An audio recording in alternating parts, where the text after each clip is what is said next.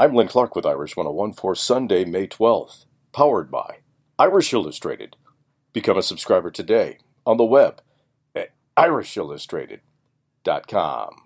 In baseball, game one of a doubleheader in a three game series against Canisius and the Golden Griffins, leading the Irish 4 to 3 going into the ninth inning. Notre Dame with the bases loaded and one out. Spencer Myers ties the game at 4 all with an RBI single. Then Nico Kavadas walks with the bases loaded to get the game winning RBI as the Irish defeat Canisius 5 to 4. In the second game of the day, Irish pitcher Cameron Junker gets the shutout as Notre Dame wins 3 to nothing. The Irish wrap up their series with Canisius this afternoon.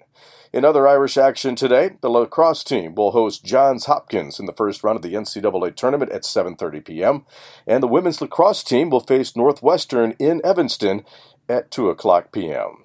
Commemorate your first Notre Dame football game and help the Ara Parseghian Medical Fund with the Notre Dame Football Heritage Project certificate. Get yours today at mysportsheritage.com. That's your Notre Dame update, powered by Irish Illustrated. I'm Len Clark, and this is Irish 101.